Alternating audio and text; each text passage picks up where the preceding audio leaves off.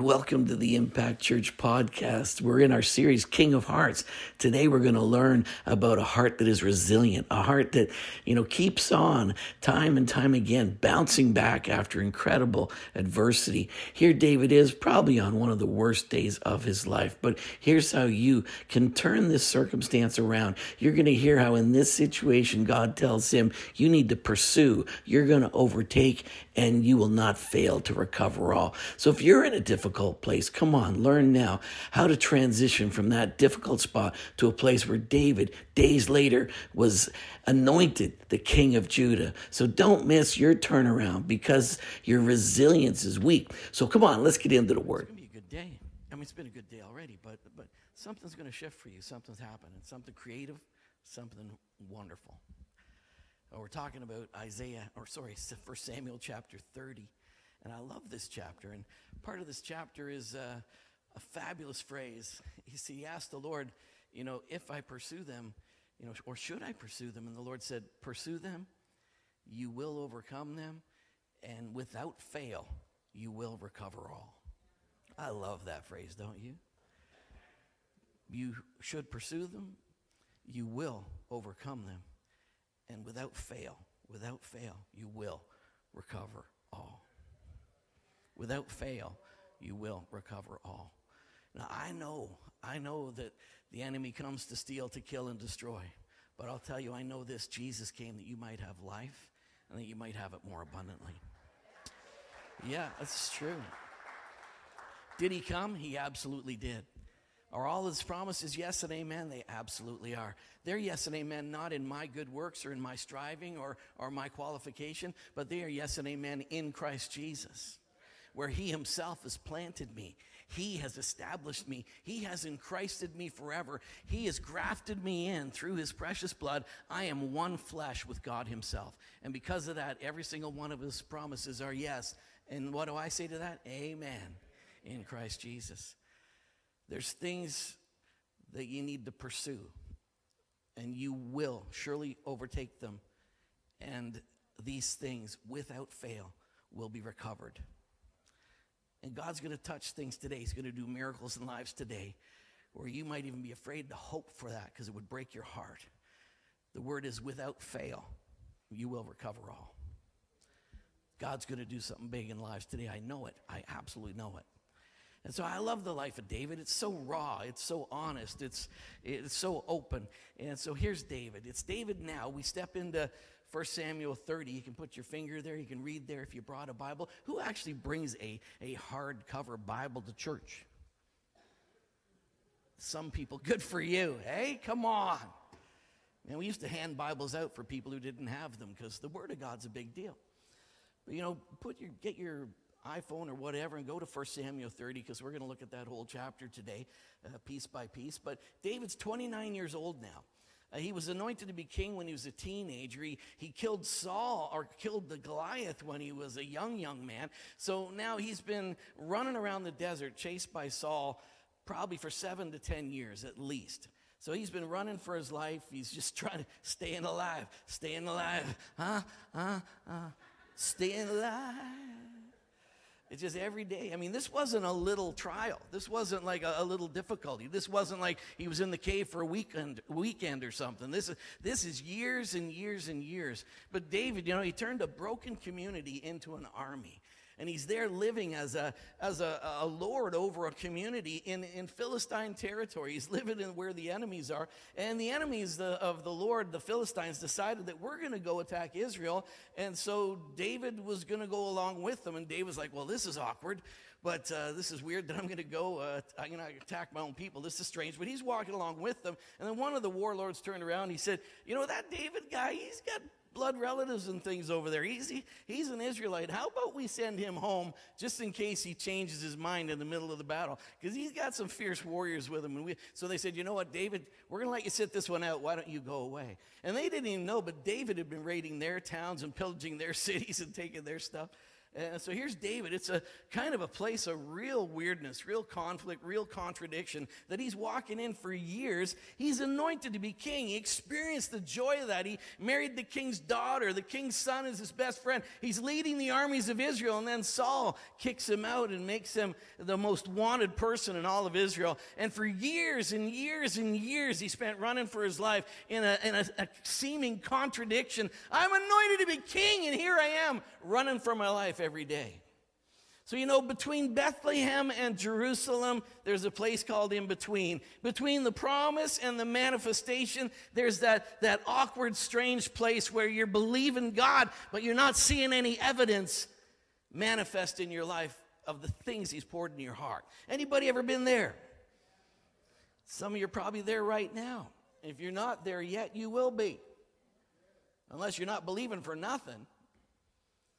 But you know, we're believing God. Sometimes you're in that space between, and that's where David was. Luke 8 15, it says, But the seed that falls on good soil stands for those who with a noble and a good heart. We're talking about the heart, the king of hearts. We're talking about hearts. It says the seed that, that falls on a good and noble heart are those who hear the word. I heard the word of God. I heard the promise. I heard the declaration. Faith comes by hearing and hearing the word of God. I heard the word faith erupted in my heart, and then I had to retain the word. It says they retain it, and then by persevering, they produce a harvest. So when the word comes, you got to hear it, you got to press it deep down in your believer, you got to retain it in your believer. Your heart is your believing mechanism. Believe with your heart and confess with your mouth unto manifestation. You believe it in your heart, but then you got to pierce, persevere over that word. You got to persevere, you got to stay with it. I'm going to lay hold of that promise, I will see, due season will come to me because I'm not going to quit.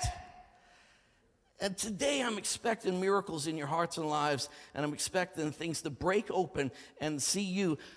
God is going to pour His own hope in your heart, His own joy in your life, and you're going to believe for things today. And God's going to perform miracles for you. Resilience. This is the word. It's a heart of resilience. God loves a heart of resilience. Last week we talked about a heart of patience, but the word resilience means the capacity to withstand or recover quickly from difficulties. Resilience means you are tough. I am just straight up tough. I'm not going to be moved. I love what the Apostle Paul said. None of these things move me. He's just straight up tough. Resilience, the capacity to bounce back quickly, the capacity to just respond when it seems like nothing is an expression and you've had defeat after defeat after defeat. But you know what? You're resilient because you're never going to quit because all his promises are. Hallelujah. So we believe that. I got a, a deformed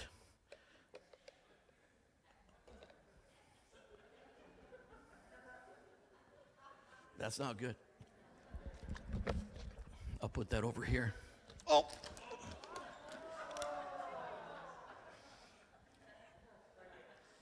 Thank you, brother. Praise the Lord. I'll let you have that one. Good trade. the capacity to withstand and recover quickly from spilt water. I'm not going to cry over spilt water.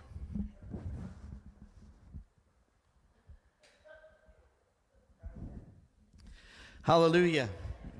Thomas Edison, I love Thomas Edison, the story of his life. He invented so many things, Thomas Edison. He said, Our greatest weakness lies in giving up. The most certain way to succeed is to always just try one more time. Try one more time. He had a, uh, he had a two story building where his shop and his, his uh, place where he did all those creative things and inventing were on the second floor. And one day a friend came and visited and he saw that there was a mound of stuff piled up outside the window. It was so high it almost reached the second floor. And he came in and he said, Thomas, what's, what's the deal with all that stuff out the window? He said, That's a thousand ways that you cannot make a light bulb. That's a thousand ways that you cannot make a light bulb. But he kept going, he kept going, he kept going, and he created the light bulb. He created so many things. He was just an amazing uh, discoverer. But there was one time when uh, he was working on a storage battery. He was also working on film and had all kinds of celluloid and things that were highly, highly flammable. But sure enough, something happened and the whole place, poof, it went up on fire. And I mean, the fire spread so fast because of all the products that he had there. And bam, was boom, boom, boom, boom, boom. His whole shop, everything he had was up in flames. And his son Charles saw it and he came over and he's running around trying to find his dad. Dad, what's going on? He said, Dad, Dad, are you okay? He says, Charles, where's your mother? What do you mean, where's my mother? Where's your mother? There's never, ever going to be a fire like this one. This is a lifetime thing. She's got to see it. I mean, he said, you know what? It's everything's going up in flames, but I'll tell you what, I know what's over there. It's going to be an amazing fire. Everybody should see it. And you know, he said, he said, here's what he said. He said, there is great value in disaster. There's great value in disaster. All our mistakes are burned up. Thank God we can start anew. Thank God we can start anew. Three weeks after that, he developed the phonograph. I mean, the guy just kept on going. There was nothing, even though he lost everything in a massive fire. It was all burned up, was gone. Winston Churchill, I love Winston Churchill. Here's what he said He said, If you're going through hell, keep going. Just keep going. I've had people come, Pastor, I'm going through something. I said, Well, get through it. Get through it. Keep going. Keep going. Sometimes, man, that's that's all I got is keep going. Because you know what? You, there is due season for you. And God is faithful to his promises. And you know what? You're going to realize that David, year after year after year, anointed to be king, and he, he took these deaded, discontented, uh, disappointed people and he brought them around him and he turned them into an army of God. And David made the most out of the situation he was in, but he wasn't close to experiencing what God had promised over his life when he was a teenager. In 1 Samuel chapter 30 verse 1 it says, "Now it happened. Now it happened. David had marched off with the Philistines. They told him head on home. So they marched home. They'd marched all that way, then they were told to go home, so they marched all the way back and they come over the horizon and they're coming to a place called Ziklag when David and his men came to Ziklag on the third day, I love the third day, big things happen on the third day, resurrections, dead things come back to life. On the third day, it was that the Amalekites, say Amalekites, who was Saul supposed to go and destroy? The Amalekites. Amalek, in, in Moses' time, Amalek was always attacking when people would stay behind and people would straggle, when people, you know, fell out of relationship with, with the camp and they said, we'll catch up with them tomorrow. The Amalekites attacked everybody on the fringe. Don't stay on the fringe because when the fire fell, it fell on the fringe. Don't be on the fringe. Press in. Fire falls on the fringe, and the Amalekites always attacked the fringe and the people who fell out and fell behind. But God said, I am angry with Amalek. He also said, I'll be at war with Amalek for every generation. But Saul was told, let's deal with Amalek once and for all. Let's get rid of Amalek. But Saul didn't do it. And sure enough, here's David and all these people still dealing with Amalek because of Saul's disobedience. Amalek was also, Herod the Great was from Amalek. It says Herod the Great was the, the, the uh, descendant of Agag. He was an Agagite. And who was Agag? Agag was the king of Amalek that Saul let live. And later on, the descendants of Esau, Esther, when they had to deal with, with the tax at Esther's time, it was descendants of Agag. All through, Amalek will war against you for every generation. And Amalek is a type of the flesh and your flesh is screaming, Don't hope again, don't believe again, don't do it. The flesh wants the easy way but the Spirit is going to rise in you to believe for something big today. The Spirit will always attack and try to rob you from the promise of God. Amalek, they were in Ziklag. They had invaded in the south at Ziklag. The Amalekites invaded the south and they came and they attacked and they burned it with fire. Ziklag Here's what Ziklag means it means winding, it means applying pressure to expose what's contained inside, to smelt or to squeeze. And when you're in Amalek, when you're in that place of in between, there's times where you feel the squeeze, you feel the pressure, you feel the difficulty, but it's not there to break you. It's to bring you to a place where what is in you, a deposit of God's faith, the spirit of faith, where you prophesy over your future. That's what's being squeezed out of you, is words that will shape your destiny.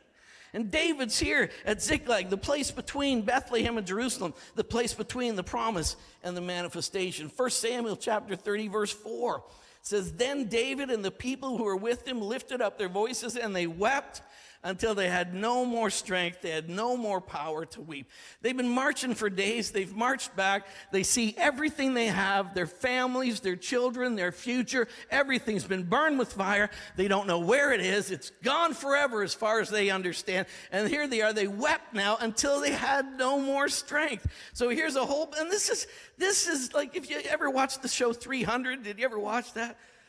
I mean, this is not, this is warriors. These are trained fighters. These are full grown men. And they're just sobbing. They're falling on their face. They're broken. They go, ah! They wept. They didn't just shed a few tears. They wept until they had no more strength. These guys are broken. They're busted. They're defeated. They're at Ziklag. Amen. May the Lord bless the reading of his word. Verse 6, 1 Samuel 30, verse 6. Now, David was greatly distressed. Another translation says, David was distressed, and then it gets worse. David weeps till he has no more strength. He's broken. He's lost everything. It says, and it gets worse. Says, then the people spoke of stoning him. When you guys came to me, you were broken, miserable, had nothing, in debt, distressed, and together we forged a community of incredible warriors. We've been prospering and moving ahead. And now these guys are like, you know what? Maybe following this David is stupid. Maybe, maybe following, look what's going on now. We've been running in the desert from Saul for our lives. And, and I mean, things just seem to get better. But now look, we've lost everything. Let's kill David. His own guys were like, you know what we're going to do? We are so annoyed. We are so frustrated. Let's stone David. Yeah, that's a good way to get out my frustrations. Let's blame somebody else for the pain I'm going through. So David then said, How dare you talk like that, you bunch of losers? I should pull out my sword and smite all of you, but there's 600 of you, and that might not go well. So you know what? on you and jump on my horse and do, do, do, do, do. I don't know. There's a lot of ways to respond to that. Well, what an incredibly painful day. It's not enough that I spent all these years just trying to stay alive. Now, everything I have has been stolen, and the people that I'm with, the guys that I helped raise up, now they want to kill me. This is a bad day. Say, this is a bad day. This is a bad day. So look at this right here. It says, You will, you will get through your worst day. You will get through your worst day. You will. And if you haven't had a worst day, here it is. Here's a precursor for you just to help you because you will get through your first day. You ready? Here's point number one to get through your worst day. You ready? Weep. Weep. Weep. Cry, snot faced, ugly tears. Just weep. Let's close in prayer. Went to church and the pastor told me to weep. You know, weeping isn't an emotion. Tears and weeping are your physical response to the fact that you're already experiencing either emotional pain or maybe emotional joy. The crying is your body screaming, something ain't right here. Everything in you is now feeling the pain of a journey, and weeping is okay one of my favorite verses in the Bible, John 11 35. Jesus wept. I used to remember that one all the time because in Sunday school when they said, Who's got a verse? I go, Me, John 11 35, Jesus wept. It's the shortest verse of the Bible, but how powerful is that? Jesus wept. See, Jesus was there, his very, very best friends. They sent a message and they said, Jesus, the one who you love, not the one who loves you, but the one who you love. We know how much you love Lazarus. He's not well. Could you come and help him out? And so the disciples were like, I guess we're going to go, you know, heal Lazarus. And Jesus said, chill, chill, stay here. He just sleeps. Oh, oh, if he just sleeps, what are they asking us to come for? Oh, hush. But he goes back, and it's four days, not three days, but four days. He's buried, done, it's all finished, but they're all mourning and everything is sad. And Jesus gets there, and, and if only you'd have come on time, Jesus, Lazarus would be okay. And he said, Martha, didn't I tell you I am the resurrection and the life? Didn't I tell you that? He says, Yes, well, the last days and in and sweet by and by it'll all be okay. But right now, things really suck because you didn't show up for us. And Jesus, in the middle of all that, seeing the pain and seeing the misery, said, Jesus wept. Jesus empathized. Jesus felt the pain of what was going on around him, and Jesus wept. Psalm 56, verse 8 says, You've seen me, toss this from the Living Bible, says, You've seen me tossing and turning through the night. You've seen me tossing and turning through the night. You, and this was the psalm that David wrote after he was at Gath, after he had to feign like a madman. Jesus wrote, or David wrote this psalm when he escaped from Gath. He said, You have seen me tossing and turning through the night. What was David doing? What was going on in that season of his life? He couldn't sleep. I mean, the pain that he was in, the, the frustration of his life, the hurt that he was experiencing. I mean, he couldn't fall asleep, couldn't stay asleep, kept waking up in the middle of the night, kept tossing and turning. He says, You have seen me tossing and turning through the night. Listen to this now. You have collected all my tears. That's in several places in the Bible. You have collected it wasn't the pillow that collected it. Jesus reached down and he has collected every time you shed a tear, he collected it. And it says that he's kept them. There's there's bottles. There's a record. There's a record of the pain you experienced in heaven. There's a record. He has documented it. He has been there with you. Whenever you have wept and you have been in pain, he has taken every one of your tears and he's bottled them up. Isn't that amazing? Some of you have really small bottles. Some of you have really big ones. But you know what? Every single time you've gone through that pain, He's been there. You've recorded every single one of them in your book. I like the Apostle Paul. He said, For out of much affliction and anguish of heart, I wrote you with many tears. Several times the Apostle Paul said, With tears. I've longed with tears. I have hoped for you. He said, I've been in anguish for you with many tears. Not that you should be grieved, but that you might know the love with which I have, and it's abundant for you. Psalm chapter 30, verse 5, it says, Weeping may endure for the night, but joy comes in the morning. Joy comes in the morning. There is a sadness that is genuine, and what you're going through, it's very, very real. But we got to be careful we don't let it go to grief. We don't let it go to the place where I want to kill David. We don't get it go to the place where I want to run away. I want to hide. I want to I want to stop being involved in community. I want to pull back. I want to isolate myself. I want to run. We got to cry, weep, let it all go. Weeping endures for a night, but joy comes in the morning. Amen. You know, I went and saw James when he was in the hospital the first time, and you know, our conversation was was rough. I was like, man, I you know, I was counseling him, explaining heaven, future things, how death worked, uh, why he could be absolutely assured, talking about relationships, unfinished business in his life. Does God have a file of things? And, you know, if you didn't finish reconciling with all the people, would, would he hold that against you? We were in some deep discussion about what it meant to pass into the next place. And, and I was really trying to give him the assurance of that. But then he said, Should I resist this? I said, Yes. We should resist this. It's okay to resist this. Death is our final enemy. And you know, as much as we're not concerned about death, because to be absent from the body is to be present from the Lord, which is a far better thing. But right now, you got plans, you got things. God wants to use you. You got hopes, you still have dreams. You're still a young man. Let's fight against that. And I tell you, we went after it. We went after it. I started to see a transformation, started to see change right there in the room, started to see fire on his body. He started to sweat, and then he took off his oxygen mask, went and patted his face with cold water. He said, Pastor, I don't know what's going on, but I feel better so great on a small group on a Thursday night. He said, I feel I feel better again. I, I feel better and better every day. You know, I came out of that hospital when I walked out. I was angry, even while I was with James. I, I said, God, it's your name, not my name. Like, like uh, my name's a drop in the bucket. Boom. Nobody will remember me after I'm gone. But you know what? It's your name that's at stake here, not mine. It's not like Carl Thomas. Boy, he didn't get results. It ain't me, Lord. It's you. You're the one. It's your name at risk here. You got to do something here.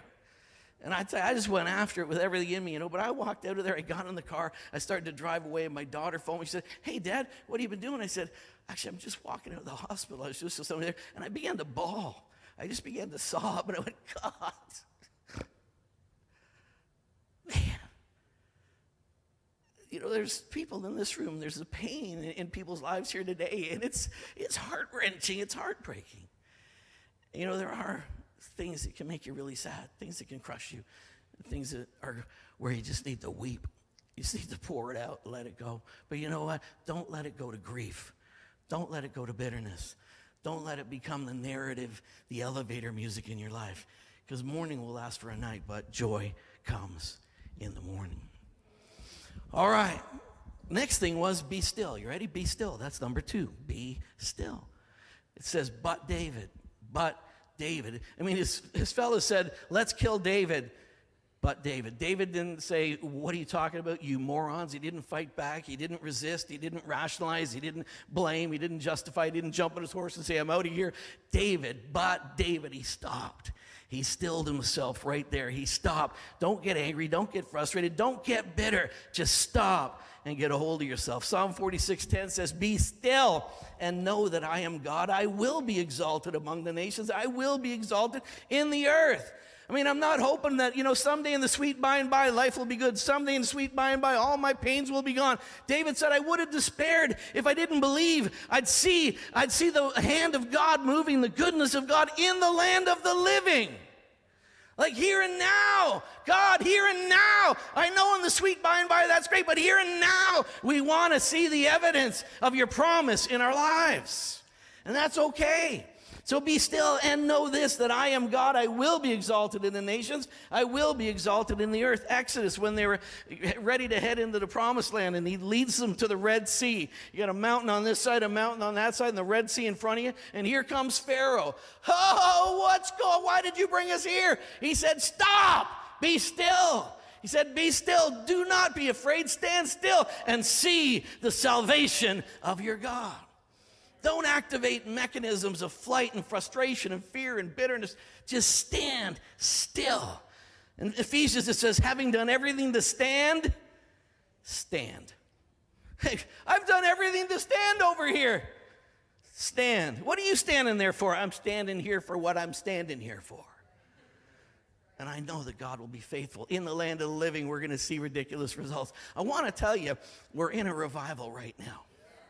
I want to tell you that there's a move of God happening in the earth and it's happening right now. Things are shifting, things are changing, things are going to move and shift in your life today.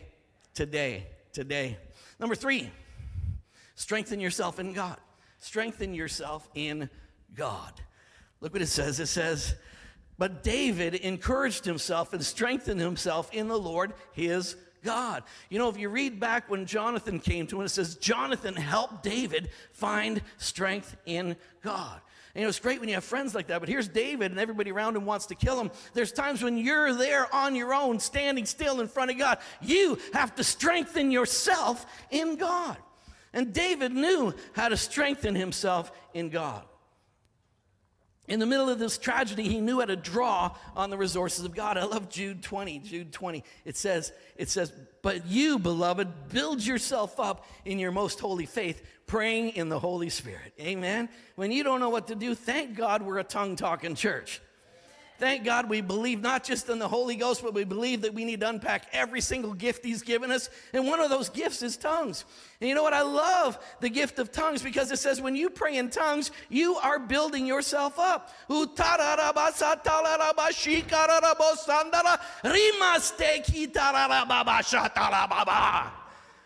Man, I feel stronger already. And see, I'm not talking to you, I'm talking to God. And see, when I'm talking to God, it says, I am strengthening myself in the Lord. I'm not talking to you, I'm talking to Him. And you know what I'm saying? I'm saying the very will of God come forth in my life. Strengthen yourself in God. That's just one of the ways that you can do it. That's just one of the ways. It, it, says when you've prayed and you don't know what else to pray, when English will not manifest what you need to pray. It says when you pray. Romans 8 says when you pray in the Spirit, you are praying the will of God. So your mind is not active, your, your own intelligence is not there, but the Spirit of God is connecting with your spirit, and you're praying the will of God over your life. Isn't that awesome? Hey!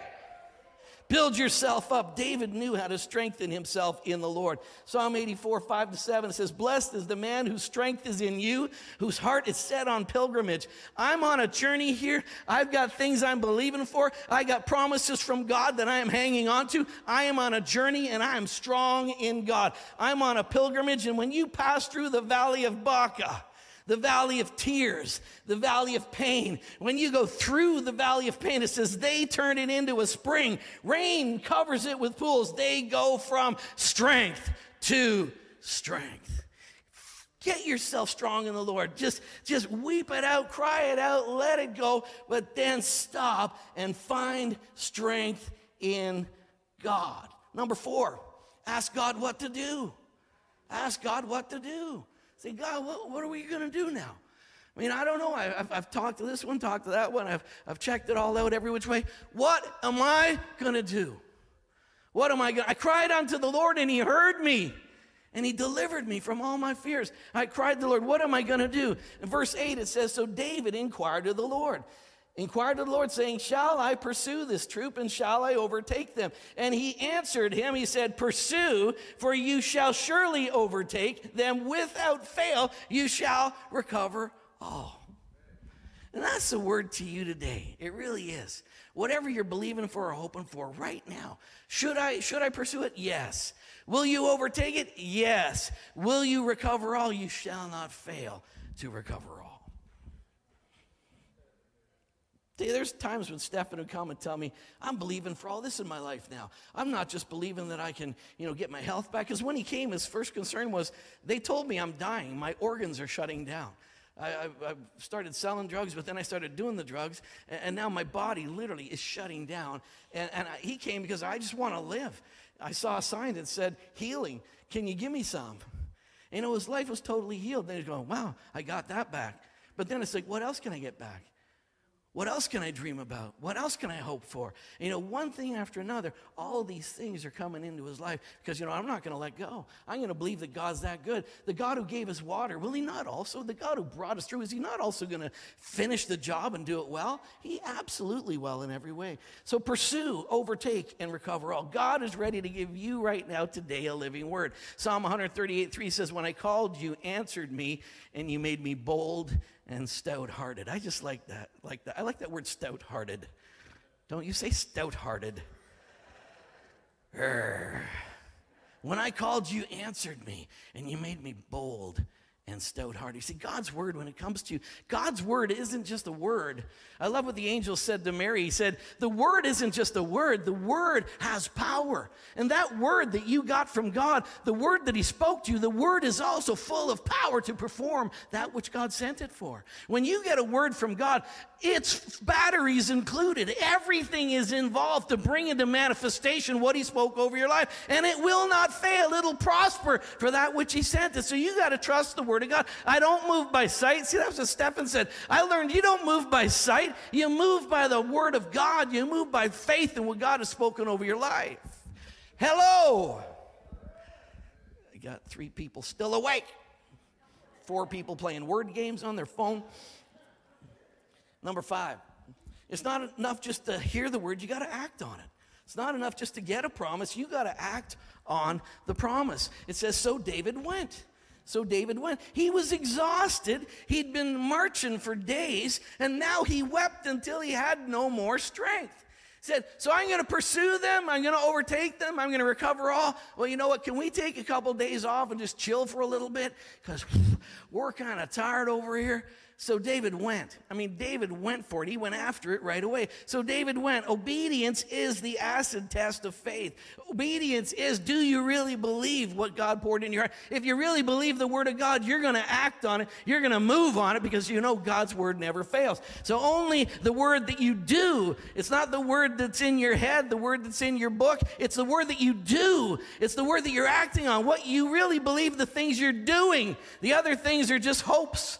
But when you're doing it, when you're acting on it, the things that you do, those are where a faith is active in your life. All right, number six. There's 43 of these, by the way, but number six. And this is one of my favorite points in the whole thing. Number six is stay sweet. Stay sweet. Stay sweet. I tell you, it's I love about David. Look at this. It says, Then they found an Egyptian in the field, and they brought him to David. They gave him bread that he ate, and they gave him water. They found an Egyptian that was almost dead. I mean, he's not saying anything new. There's no hope. They don't know where he's from. They don't know what's all, but they find an Egyptian in the field. I'm on the way. I've lost everything. I'm on the way to recover things. And who cares if you found a nearly dead Egyptian? Let's go. But you know, when you're on the journey, think about what you may run into on the way. Because on the journey, you're going to run into stuff. You're going to run into people. You're going to see things. You're going to have things take place. It says, Then they found an Egyptian in the field and brought him to David, and they gave him bread, and he ate, and they let him drink water. And then it says, another says, on the way, you had 600 men, and 200 of them literally said, David, actually, we're too tired. We can't go any further. We're done. We marched for days. I mean, we got no strength. We got nothing at all. And I mean, we're finished. So he said, No problem. You guys stay here. So he takes 400 with him. With the 400, they catch up with everybody. And then they came back to this 200. When they came back to the 200, the 400 are going, Well, they didn't come with us. They didn't fight. They don't get a share in anything. But he said, No, whether you went with us or not, everybody, everybody gets to share in the victory that God gave us. We didn't get the victory, God did it, and we're going to share that victory with everybody. So, you know what? In your journey, whatever's going on in your life, stay sweet on the journey. You trust God, He's going to be faithful to you, He's going to bring it to pass. So, on the journey, stay sweet on the journey and see that there's those around you that you can bless on the journey, that you can touch on the journey. Not only that, that Egyptian that they helped out, he happened to be a servant of the Amalekites, and he told them exactly where they were. So, you know what? Being sweet on the journey and, and having your eyes open to the pain of others around you on the journey, you know what? God can speak to you in that, and that can be part of the vehicle that brings you through to realizing your own hope. Thank you, Jesus. Feed the hungry and the broken, inspire the discouraged. Number seven, be thankful. Be thankful. Verse 19 says, Nothing was missing, small or great, sons or daughters, spoil or anything that had been taken. David recovered all. Nothing was missing. Nothing was broken. Nothing was touched. David recovered all. Verse 24, he said, He has preserved us. He has delivered into our hands the troop that had come against us. You know, God is going to do this for you. He's going to bring it to pass in your life. When you go through difficult things, you got to trust Him. And I tell you, sometimes the in between, it can last a really long time. The in between can be devastating, it can, it can just be heart wrenching. I mean, David's going through all of this difficulty, and then here he is on this day. Now it says, and it only got worse. Now the people that he'd been helping and bringing in with him and bringing them along, turning them into the army of God, they want to turn on him and kill him. But you know what? David believed that God is going to be faithful. When I was that little kid that got pulled out of the field and he prophesied over my life, that word has to come to pass in my life. God's not going to fail me now. And you got to believe that word over your own life. You got to believe the promises of God in your life because there will be trials, there will be difficulties, but God will honor his word. And you're going to reap a harvest if you don't quit. Don't quit. Always give the glory to God as your source. Number eight. Number eight, share with others. Share with others. Share with others. It's verse 26 says, Here's a gift for you of the spoil of the enemies of the Lord. David got so much spoil that he sent gifts to all the cities in Judah. And he sent gifts to all these different places. And he packed it up and said, Here's a gift for you guys. Here's a gift for you guys. Because God just doesn't give you your stuff back. Whenever there's restoration in your life, you don't get your stuff back, you get more than enough. God is going to bless you beyond what was ever stolen from you. And God is El Shaddai. He's the God of plenty. And He's going to bless your life in a big, big way. He's going to give you enough so that you can bless other people with your victory. Settle down. God always gives you more than enough. 2 Samuel 2 4. We're jumping ahead a few chapters. But here's what happened. Now, David does that. While David's doing this whole Amalekite thing and going through this whole experience, the Philistines did go and attack Israel. And when they went and attacked Israel, what you'll find out is that Saul and his son Jonathan were killed in that battle. So David didn't know that. David was just taking the worst day of his life and he was just finding God in the midst of his troubles again. Again, I'm trusting God in this situation to bring me through because there's a promise for me. Then he finds out that Saul and Jonathan were killed and it was heartbroken. He said, I can't believe that they have died as if They died as if their shields were not anointed with oil, and he was heartbroken. But what happened right here? This is literally days after he wins this battle with Ziklag. Days after he deals with him, days after, days after his worst moment of his life, days after it, Judah comes down and says, Come and be our king. Days after this worst day of his life, days after that, he is anointed as king of Judah. You know, in your worst situation, your most difficult trial, you know, don't run because you are moments sometimes. You are just days away from the greatest victory of your life. And sometimes it does get darkest just before the dawn. There were three anointings in David's life. He was anointed as that shepherd child. Then he was anointed here in Hebron. And then we're going to talk about how he was anointed to be king of all of Israel. But David could have missed out on this anointing in his life. David had to work the promise of God. David had to take these promises, even though he was brokenhearted, even though he was physically just devastated. David had to work the promise of God. And then the promise came into expression literally days after his worst experience. David is king of Judah. God's ready to act that quickly on your behalf. God's ready to do something significant for you and in your life. God wants to do it right now. Shall you pursue? Shall you dream again? Shall you hope again? Yes, you should pursue. Will you overcome? Absolutely. Will you recover all? You shall not fail to recover all because all the promises of God are yes and amen in Christ Jesus.